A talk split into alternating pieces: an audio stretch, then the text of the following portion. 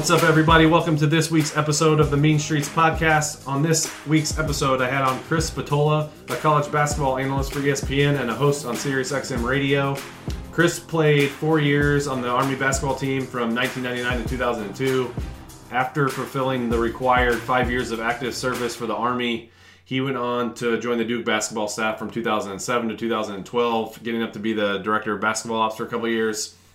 And in that time, he also helped with the USA basketball program from 2008 to 2010, I believe, working with the Redeem team. Uh, so there's some really good stories he has from his time with Coach K, uh, some good LeBron stories, some good KD stories, and he talks a little bit about his time in the Army as well. Encourage you guys to stick around and listen to, to everything Chris has to say. And if you guys could still subscribe, rate, and review to the Mean Streets podcast, I would greatly appreciate it. Share with your friends, do whatever you can to get that out there for everybody. Uh, so yeah, without further ado, let's get to my conversation with Chris Spatola. All right, let's welcome into the pod uh, college basketball analyst for ESPN and a host on Sirius XM Radio, Chris Spatola. Spatola, how are you doing, my friend? I'm good, Andy. What's going on with you? Everything okay? Yeah, man. Uh, we are just joking before we started recording that um, times are kind of slow right now, so no, barely any sports, if at all. We're all watching old classic games, um, getting ready for like the MJ doc and everything. So, how are you guys holding up over there? We're doing great. We're uh, it's good to be together. Good to be with family. Um, we uh, I, I found myself the other day watching two NBA players play video games uh, on one of the ESPN channels. It was at that point that I said, "Man, uh, really scraping the bottom of the barrel here." Did you watch the horse stuff? I did. I, I mean, look, I give them all credit for trying to come up with stuff, and and I thought that was cute and clever and and fun. And I'm uh, I'm giving a hard. Actually, my son really loved the video game thing, so I may not be the demographic, but uh, but yeah, I've, I've been catching some of the stuff. There, people are getting creative.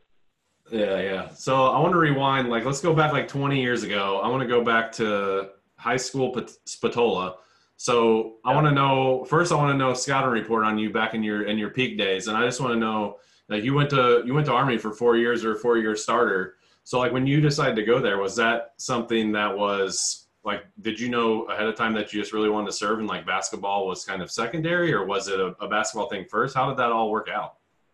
No, man, basketball was always primary. Um, military wasn't even it wasn't even not not only was it not a, in the back of my mind, it wasn't even close to my mind. Uh, I just had never thought about it, and um, they kind of came on. I had I had sent out. I mean, I was impossibly small. Like I was. I mean, you know how big I am, Andy. Now, like I, I was. I was so thin. It's probably 130 pounds, and and you know, five ten. I mean, I was just impossibly small, and so you know, I'd, I'd go to these tournament AAU tournaments or, you know, my high school and, you know, I, I didn't look like much. Um, so I had sent out some, some tape and, and to a bunch of different schools. Um, one of the schools that had seen it was, was Army and Dino Gaudio was, was actually the coach there at the time. He had an assistant, a guy named Marcus Perez, uh, who had seen me play at some point somewhere um, so they just kind of started following me a little bit, and it wasn't a heavy recruitment. Uh, they ended ended up seeing me, I think, at an AAU tournament at one point. But they put on the hard sell, man. They they just again, it had never crossed my mind. The military academy. My my dad fell in love with the idea. I went on a visit there. To Dino's credit, uh, he recruited my parents more than me. Uh, I still give him a hard time about it. He may have said about six or seven words to me on the visit. He basically talked to my parents the whole time and we got home from the visit, and it was one of those things where, you know, my parents were just kind of like, "You are going to West Point, right? Like that's a done deal." And you know, being the being the the son who kind of listened to what his parents had to say, I that was it. I mean, the rest was history, and and I was off off to the army. Do you have any other D one offers? You know, yeah, a little bit. Uh, Fairfield had had uh, kind of recruited me a little bit. Um, you know, Manhattan College at one point and gotten involved, and then there were a whole bunch of D2, D3 schools. But um, you know, I wanted to play Division One. I. I knew I wasn't going to be a pro, um, or, or at least I didn't think I would have the opportunity to be a, a pro in any capacity. I mean, forget the NBA, even even playing in Europe. so I wanted to go to a good school. I was a pretty, I was a decent student in high school. Uh, so you know, school and and what that school would do for me afterwards was a big part of the decision making process. Um, so it, it ended up, you know, West Point of all the schools that had, had made a recruiting pitch or had lightly recruited me, Army was by far the best opportunity.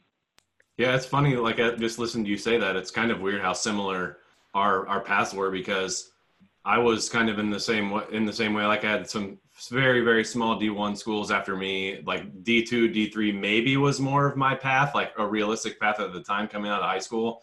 And then I kind of decided at some point during my senior year, is like I just think I'm done with basketball, and and I was ready to call it quits. And then then, then the Duke thing popped up a little bit. And if I didn't get admitted to Duke and and walk on there, I just wasn't going to play at all. And then like a year or two later, like I think after my first year with the team, coach pulled me in for like in, end of year meeting, and he said like I could have played at Army. He's like I think basically what he's saying is I could have been a, a Chris Spatola is what he was telling me. that, yeah, I mean that's and the funny thing is, like I knew Coach K at the time because I had gone to his camp, and he he actually had pushed me to Army, and I'm sitting there thinking, okay, well, you know, you like you're a coach, you know, is there any chance? And there was no chance. Like that Army ended up being the best opportunity, and and you know the other part of it too, Andy, is is all the military academies have prep schools, and so they actually sent me to Dino had sent me to the prep school, the Army prep school for a year so again, I, like I had no intention of going to West Point. So my my plan was to go to the Army Prep School for a year, get a little bit bigger, a little bit stronger, and then, you know, go somewhere else. And um, and again, that just wasn't in the cards. Yeah. So then you're you actually were a pretty good player here Army too. I'm looking at your stats here on Sports Reference page. You were 18 and a half points uh, per game your junior year, 16 and a half points your senior year. All league uh, two of the years, uh, four year starter. And I think you guys, you guys visited Cameron a couple times uh, in a few years. I think I just missed you guys when you came, but what was the experience like playing at Cameron?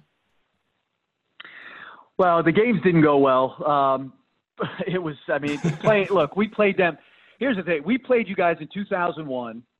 Obviously, the year you won the national championship. So, like, I go out there, and we're tipping off, and Boozer's tipping at center. They got Shane playing that that four position. You know, Jay Will uh, I mean, just Nate James, like just an insane lineup. And then coming off the bench, you had Dunleavy and Duhon, and it, you know, I'm I'm looking down the bench saying, "Where's Andy Means and Andy Borman, and can we get those guys in the game?" You, you know, so it, it was it was cool just from the standpoint that I, I had gone back a ways with Coach K and, and had gone to, to the basketball camp there and all of that. So to, to be able to play in that arena was cool. But uh, man, we got killed both years. We played them, played you guys twice and got got beat pretty badly both years.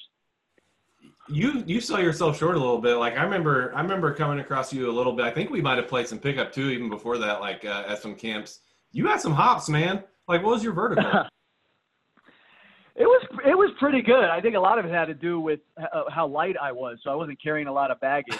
But um, I mean, in all in all honesty, I ended up being a, a I guess you would call it a late bloomer. Like I when I got up to West Point, and I think the year at the prep school helped me a lot because I grew and, and and you know got better, and we played a pretty good schedule that year. So by the time I got up to West Point you know, I, I, I was a pretty decent player for, for that level. And, you know, I led, like you said, I led the, the league uh, two years in scoring and ended up, I think, fifth all time at Army in, in scoring. So, I, I mean, I had a good career. I wish we had won more games in my time there, but um, I don't think anybody, again, I was lightly recruited.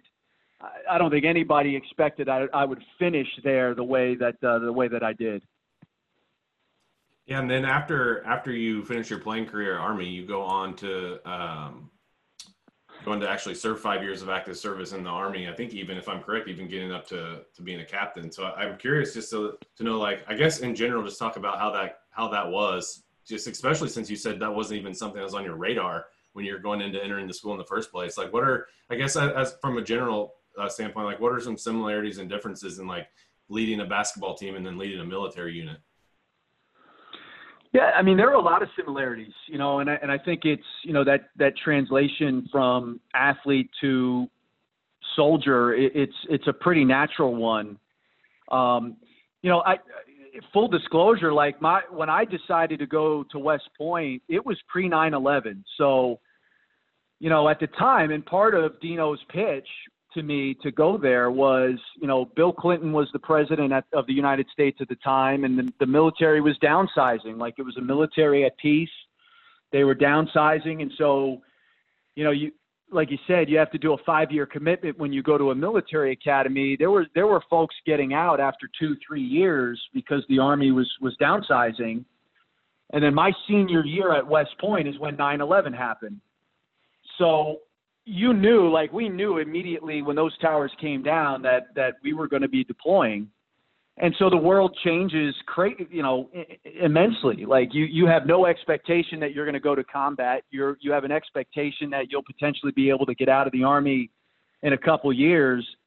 And then all of a sudden you're thrust into you know deployments and and combat and you know serving in a military that is is very much at at war. So uh, it was not what I expected um, you know, look, would I go back and do it all over again? Probably not.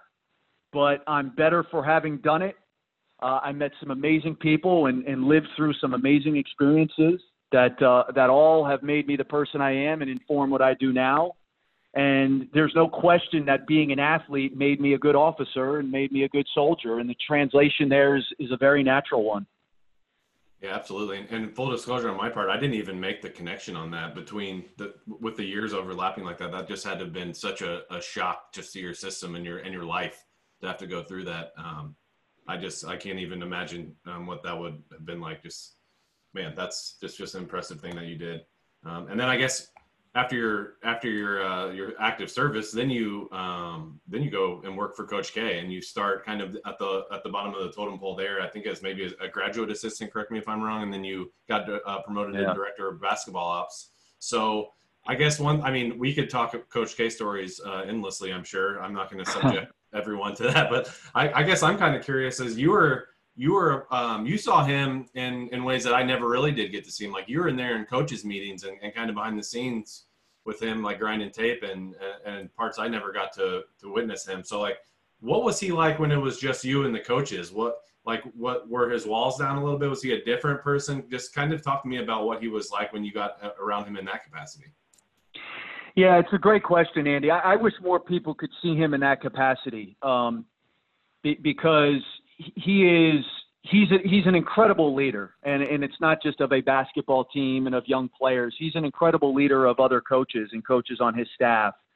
Um, there's a there's a soft touch to him. There's a um, there's a genuine back and forth with him. That that was one of the things that shocked me the most when I first got there was he he genuinely wanted opinions, you, you, know. And now, when I first got there, he certainly wanted Wojo and and Chris Collins' opinions and Johnny Dawkins' opinions more than mine. But um, there was a genuine back and forth, and and there was, um, you, you know, there was a, a, he he there was a sensitivity to him that I didn't expect. Um, you, you know, he he just he wanted to know he wanted to be in the know he wanted to know what his players were feeling and and relied and it's one of the reasons he he hired younger people to be on his staff he he wanted he wanted that. But when the time came to make a decision, and when the time came to to lead, when the co- time came to, you know, pay attention to certain details, and you know, then he was in, very much in control, and and he would take control, and it just was. You know, it took me a little bit, Andy, when I first got there to to sit in those meetings, be like, my God, you know, that's Coach K down there, who who's my boss, and then once you get over that, you you realize that it is a it is a genuine back and forth, and and he's not a micromanager. He wants people who work for him to do their job. Um, you you feel very comfortable that he's hired you because he believes you can do a job, and um, and it was a real eye opening experience. And and and of course, because of who he is and because of what Duke is, you're exposed to a lot of uh, amazing things that uh, that open up other doors, that expose you to new information. It's it's just an, it's an incredible, incredible experience. Yeah, and I think one of those doors is one of the things I'm most excited to talk to you about, and that's your time with the USA basketball team. I think you're part of the Redeem team staff. So, like, how did that all work yeah. out? What what was your entry point into I, am sure coach needed all the bodies he could get there, whether it be people to help with practice or t- people to help with film. I know you were I know you're on the staff there for a few years, so I guess first talk about like what your duties were, and then I mean you got to give us some good stories just with the guys that you worked with. I I could I, I swear I was trying to find this story. I swear it was you who had you had to like play against LeBron in like some scrimmage or practice or something. You had some great comment to him that he thought was hilarious. And I could not find it. Am I making this up? No, no, it's true. Yeah, we so I was basically a court a court coach. So like I was out there rebounding for the guy. It was the greatest thing ever. I mean, it was the greatest thing ever. And you know, out be out there rebounding, shagging balls, you know, getting water, you know, basically a, a, a glorified manager. And and again, it that was it was awesome. yeah, yeah, absolutely. You know what I mean? But here's the thing, Andy. Like we were able to sit in in staff meetings. So like we're in there watching film with Coach K and Mike D'Antoni and Nate McMillan and uh, just Jim Boeheim. I mean, so there, there was obviously it was an unbelievable learning experience, incubator, but to be around those professionals and contrast the way they do their stuff and, and the way that environment is versus the Duke environment was crazy good. I mean, it was like you can't you can't even put it into words. And one of the things we had to do as the court coaches is we would do during the walkthroughs. Coach K didn't want any of the team to like put on the the pennies and and be the you know the opposing team. He wanted everybody. You know, he didn't want to sort of marginalize anybody in that way. So Wojo, Chris Collins, Johnny Dawkins, me, uh, one of the scouts, a guy named Tony uh, Tony Ronzone, would would put on the pennies, and we would we would be Argentina, and we would for the walkthrough, and so you know I ended up matching up all the time with LeBron, or he ended up matching up with me, and we kind of had this like weird little like those guys don't give you much. But he and I kind of had this weird little back and forth. Like one of the days, he's got this giant tattoo on his back that says "The Chosen One," And one of the days I went up to him and I was like, I'm thinking about getting me that chosen one tattoo. What do you think? And he goes, No, no, I don't think that's a good idea. You're too small. Or, you know, one of the days in a walkthrough, he comes out and he's matching up. He's like, I got I got this dude. He didn't even know my name. I got this dude. And I kind of look at him and say, Man, that's a tough matchup. And he kind of, you know, would request it just we we kind of had this weird back and forth. But it was well, Look, didn't man, you say like that's a tough matchup? And he goes, "No, you'll be all right." And then you said, "No, for you." Yeah, yeah, I did. Yeah, yeah. He goes, he goes, "No, you're fine. You'll be fine. We're just walking through." I go, "No, no, I meant for you." But I, you oh, know, it was I was a I was a small part of that whole that whole thing, but it was it was um it was awesome. It was amazing.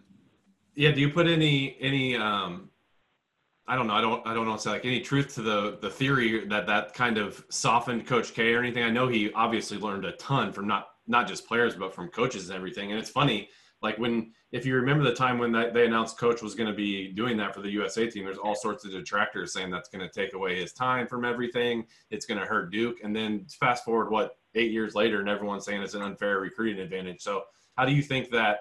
Uh, how do you think that affected Coach K when it was all said and done? Well, I, I think the greatest testament to the leader and the coach that he is is how that whole experience turned out, Andy. Because I will tell you this: um, there were a lot of folks who were skeptical of Coach K being the coach, and I don't just mean NBA folks, but I mean those players.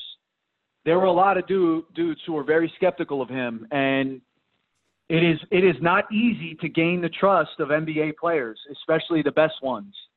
And some of those guys fought it early. And you know, coach did a really good job. And this is where you know tone matters, and and who you're, the people you're leading, and understanding who those people are really matters. Coach K was a very different person and coach with the USA teams than he was with his Duke teams.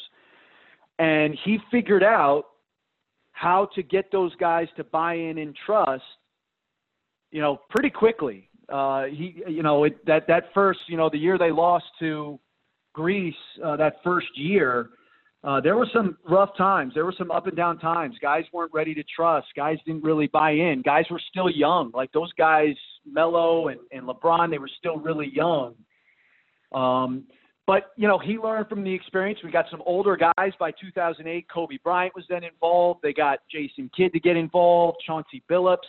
They got some older guys, and you know, he had, I think, gotten those guys to to buy in, and and LeBron. And once he got those guys on board, and those guys started trusting him, then the thing just went off the ground. But I give him a lot of credit, and I don't think it's talked about enough. The job that Coach did to get that buy-in because there were a lot of folks who were fighting it early on. Yeah, I think I mean that's kind of a testament to what makes a great leader too. Like you you hear all the time about coaches just making changes based on their roster to like what kind of offense to run or what kind of defense they're going to run.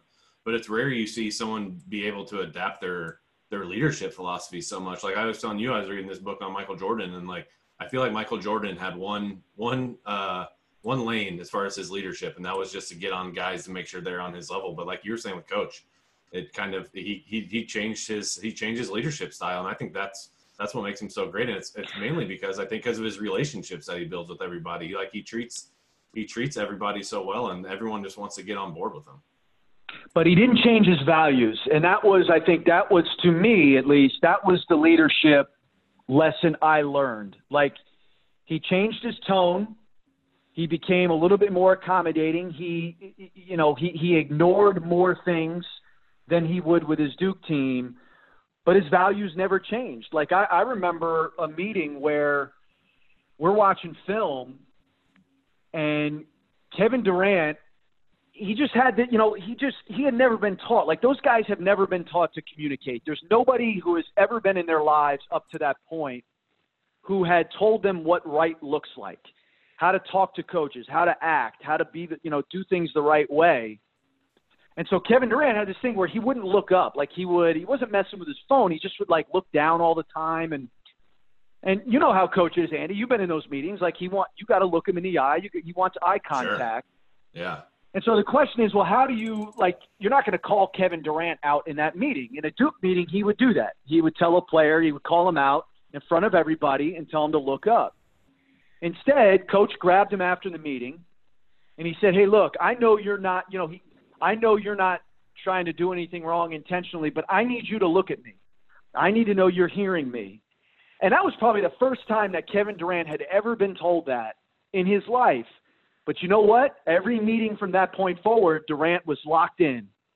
And so that's where, you know, look, the NBA doesn't do shoot arounds. Well, you're preparing for Argentina, for example, and you got a day in between Olympic Games, we're going over to the arena. Look, we're not going to work you out, but we're going to shoot around. Some of the guys at times had issue with that. And coach, instead of calling out LeBron, he'd pull him off to the side, off the bus, and he'd say, "Hey, man, I need your buy-in on this. Like, we're going to do this. Now, I get it. I'm not going to work you hard, and you have to trust me that I'm not going to work you hard. But we have to go over and prepare for this team that we're about to play. So again, it was figuring out the way to talk to those guys without compromising your values. And I thought that was, to me, the biggest lesson I learned. Yeah, a, couple of those guys you just mentioned there in those stories, which I love, by the way, um, LeBron and KD. Uh, uh, LeBron obviously did not go to college. KD was the one and done in Texas. So fast forward to present day, and I'm looking at your Twitter your tweets. You have some tweets based on the re- recent stuff that's going down with this G League and the NBA and the college stuff. You said, "Look out, college! The G League is coming for you." So I want to get your thoughts now on this Jalen Green, Isaiah Todd situation. For, the, for those who don't know what's going on, the NBA basically started something with uh, with their G League. They kind they tried this a couple years ago and they kind of bumped it up a little bit, where they're they're they're enticing players who don't want to go to college, and instead of going overseas to play pro, they basically are getting a package of, of, of, of you know five hundred thousand dollars. They can they can get endorsements. They're putting them onto a G League team that's not affiliated with a team. They aren't stuck there after this first year, but they're just basically giving them an op- another option. So I'm I'm curious. Uh, you obviously are. Uh, this is obviously a threat to college basketball, in, in your opinion, in some way, shape, or form, or another. So let me get your thoughts on what's going down with all this. Yeah, I mean, look, it is not the problem, but it is it is symptomatic of a larger problem that college basketball is facing right now, and and that's a talent drain. I mean, we are losing the top 10% of the best players in college basketball year over year. And so you know, everybody thinks that the NBA has college basketball's best interest at heart. It does not. The NBA is a business. The NBA is trying to make money. And the NBA right now is looking at college basketball. They're seeing plummeting ratings. They're seeing a talent drain, the best players leaving every year. And they're seeing an entity, a sport, where the, the talent base is not making any money off of their name, image, or likeness or off of their talents. And so the NBA has basically taken the NCAA out of the equation. They are trying to come up and look, and, and a lot of folks are going to say, look, it's one or two guys. Right now it is. They're testing the market. But this is the NBA. And does anybody doubt that the NBA is going to figure out a market where they can ultimately blow it up? So again, the Jalen Green thing I think is is not necessarily a problem now, but it is it is symbolic that all of a sudden now the number the presumptive number one pick in the 2021 draft has bypassed college and is now going to the G League in whatever form that is. Again, I'm not arguing the viability of the G League program that they're presenting, but I think they've upped the money, which has changed the calculus on the thing. Like you said, the five hundred thousand dollars, and and what it's doing is it's sending a message that there is going to be an alternative until the NCAA gets its act together and it just it just hasn't done that. And if anybody thinks, look, I don't know if Jalen Green is going to end up being Zion Williamson, but all these people who think, well, one or two guys or three guys don't matter, they evidently did not live through the year that was Zion Williamson. Ratings skyrocketed, attention for the sport. There are entities talking about college basketball that never talk about college basketball. Everybody benefited from that one dude being in college. If you lose that guy, not to mention all the other players we lose year over year. The sport's it's facing a real climb, uphill climb right now. Yeah, so so my hope is that I like that there's an option for I like that there's another viable option because my hope is that the NCAA reacts positively to this. Is that going to happen? I don't know. So if you let's say you get the power to be, you know, NCAA commissioner or what have you for for a period of time, what is what is something that you think they can realistically do to make college basketball a better product? Because for those that don't know, I know you know this, but a lot don't. Like the the one and done rule is not an NCAA thing. That's an NBA thing. So like what is something that NCAA can do to improve their product? I think what they have to do is they have to be able to figure out the leverage in the whole thing. Like right now, they are catering to every need and everything that the NBA tells them is going to happen. So, for example, okay, I think it was 84 underclassmen last year ended up staying in the draft. So right now we have about 115 who have declared for the draft. Last year was around that number, and about 84 of them stayed in the draft only 40 underclassmen were actually drafted last year. So what that means is 44 kids were not drafted. Now, look, they may go to a summer league team, go play in Europe. But imagine if those 44 kids could have the option to come back to college. So the first thing I would do, Andy, is we have to figure out a way to get those kids who aren't drafted back into college. It is positively draconian and arrogant on the part of the NCAA to say, hey, look, you want to stay in the draft, we don't want you anymore. It's ridiculous and it's anti-education, quite frankly. So that's the first thing I would do. Now, you know, other things have been thrown out out there. I, you know, that, like for example, hockey has a situation where every kid is draft eligible, and it, an NBA team could make a decision on whether or not you draft a kid. You draft him. The kid may say, "Well, I'm going to stay in college another year." well, you retain his rights. But what it does is it puts it back now on the NBA to say, look, it's a risk or risk to you know to draft a kid or not. He may stay in college, he may come and play with it. But the point is, you retain kids in college. You give them the opportunity to stay. And right now, again, it's not the Jalen Greens or the even if they change the one and done, like you're still going to lose five to ten guys. What we have to stop, Andy, is we've got to stop those 44 kids who don't get drafted, who now all of a sudden can't play college basketball anymore.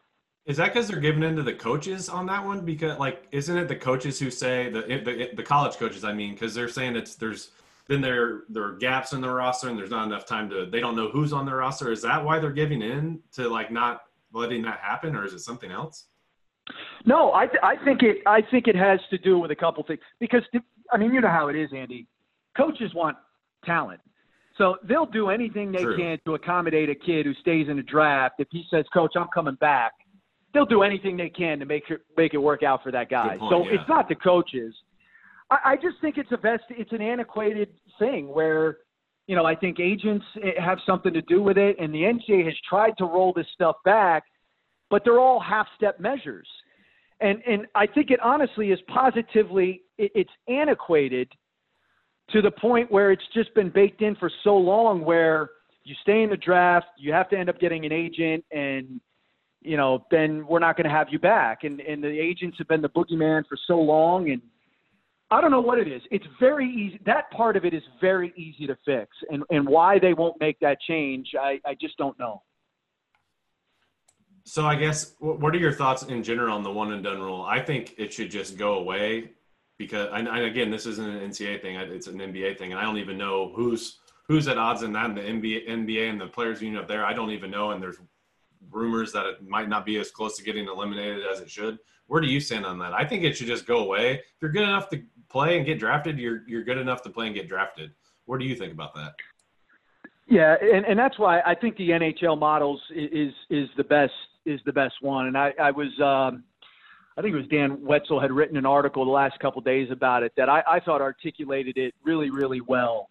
Um, be, because to me, like any of those rules, like the, the the baseball rule, college football, to me they're unconstitutional. I mean, the fact that you can tell somebody that they can't go be a professional in their their get their chosen field, I think is it's it's un-American to me.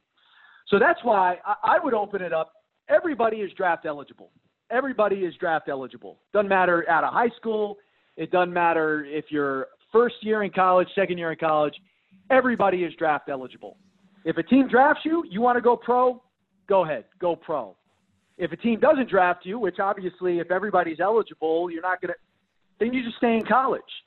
You know so to me i i've never been in favor of any sort of uh, rule that determines or dictates when a kid can go professional or not. I think it's un-american and it shouldn't be on the books.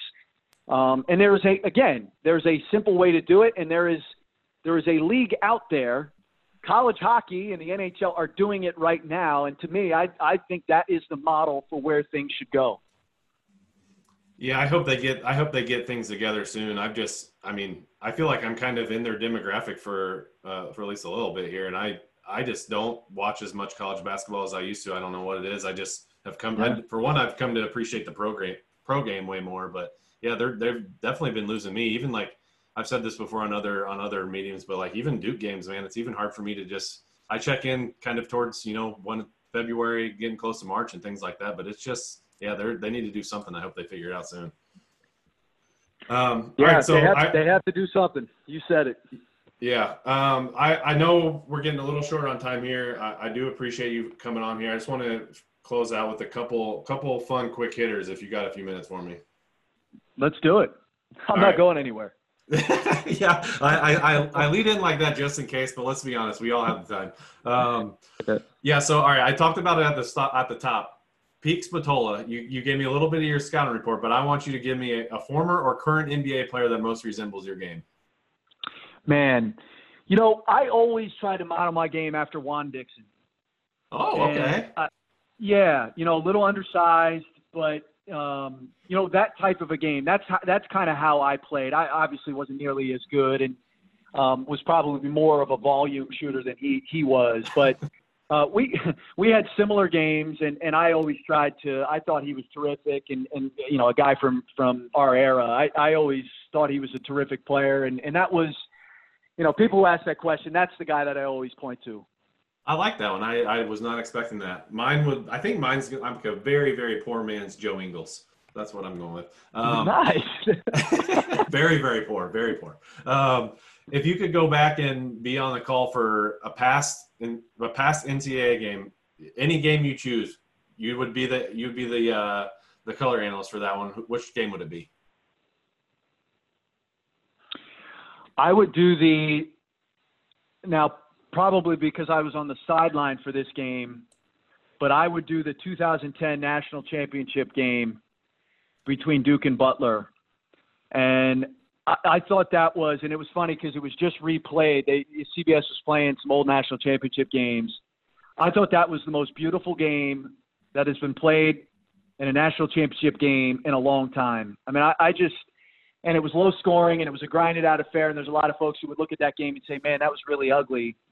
Um, but I know I knew what went into that game for both teams, and I had great respect for who Butler was. I had tremendous respect for the you know for who who we were and the team that we had, and the fact that that team could win a national championship, and of course the way that it ended, it'd be an epic epic call. So I it's close to the heart, so I'm a little biased, but that would be the one, Andy. I'm, I'm glad you brought that one up. I don't know if I don't know if you know. I'm from Indy, so I was that that game was a, a real that was dramatic for me. And when we went into Lucas Oil that night, and for people who don't know Lucas Oil Lucas Oil Stadium where that game was played, they obviously built that for the Colts, but they also built it with basketball in mind. Like they like if you go to a lot of the big football stadiums now, they like have curtains up and everything. This this place was literally a football a football stadium with the basketball court at the very center of the stadium. So it was the the epitome of like the biggest basketball stadium you could get, but it was real. It was like a truly big field house.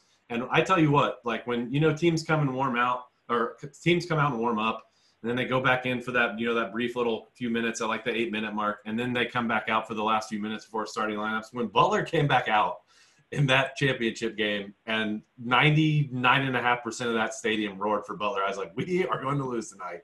Oh my God. but yeah, that yeah. was a, that was a phenomenal game, man. Like if that, obviously we were lucky to come out on top on that one, but if, man, if that Hayward shot went in, you're talking about like literally probably the best sports moment in the history of sports, right?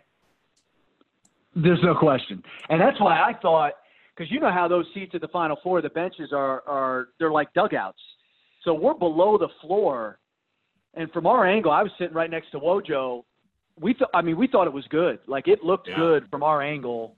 And like you said, I mean, we're in Indianapolis. It's Butler. It's Gordon Hayward. It's, you know, it was meant to be for them in that moment. And they got it rimmed out. All right. Yeah. So uh, next question. We're to preface this. We're recording this on Saturday before the uh, the MJ dot comes out on uh, Sunday. So my next question for you is, who is the greatest basketball player ever? Michael Jordan. I don't, and I, it's not. It's hands down Michael Jordan. That's what I think, and I keep getting LeBron pushback. I mean, look, I, I think when it's all said and done, LeBron will be it'll be MJ and LeBron, and, and it's probably beauty is in the eye of the beholder. Um, I, I think certainly LeBron has taken taken the game to the next level. But I got I will I will say this, and, and maybe because the era I grew up in, and we'll see it in the documentary. There was mo- no more dominant life force on a basketball floor than Michael Jordan. No more competitive life force on the, on the court than Michael Jordan. Uh, he revolutionized, and, and not even just look. If you take the full body of okay, what makes a goat? What makes the greatest of all time? He changed the style. I mean, like he he was the one with the long shorts. Like mm-hmm. like that's where he started that whole fad. Um, just the whole thing. And then I'll tell you what, and, and I got a lot of these stories from Coach K. He was just a freak of nature in terms of like he would never sleep. He'd go I mean, you know the stories about him playing golf 36 holes and then going to a playoff game that night. He drank, he gambled, he smoked. I mean, it just like he was he was an anomaly on every kind of level. And I mean, six champion. Look, I, I, we don't have to have the full debate here, but to me, he was the most dominant force I've ever seen on a basketball floor. I'm with you, man. I'm with you. All right, last question. In their primes, a game of one on one, who wins between Chris Spatola and Andy Means? I mean, I'm afraid that the game would turn into bully ball, and you would just kind of try to take me down on the block with that big rear end you now have. And uh, are you saying back in the day? Back in our primes. In our primes, though, yeah, I have a big rear. Yeah. Now. I don't. I didn't used to. I was. I was skinny. I was about as skinny as you, man, but I didn't have your athleticism. Put it this way: if there's a dribble limit, I'm okay. if it's one of those where you can Mark Jackson me and just kind of back me in for 27 dribbles, then uh, then then I've I've got a real problem. I feel like no one, we would not want to subject anybody to that one-on-one game. Um, that, no, yeah, no one wants to see that, dude. I appreciate you hopping on, man. Um, I, I really, I really like your work, and I hope we get some basketball going here soon, so we can uh, stop from going crazy. I appreciate you coming on. No doubt, Andy. My my pleasure, brother. Be well. All right, man. Have a good one. All right, that'll do it for this week's episode of the Mean Streets podcast. Thanks again to Chris Spatola for coming on and giving us a little bit of his time. Again, if you guys could subscribe, rate, and review to the Mean Streets channel, the Mean Streets podcast, I would greatly appreciate it. We will be back soon with some more guests. Everyone, have a good week.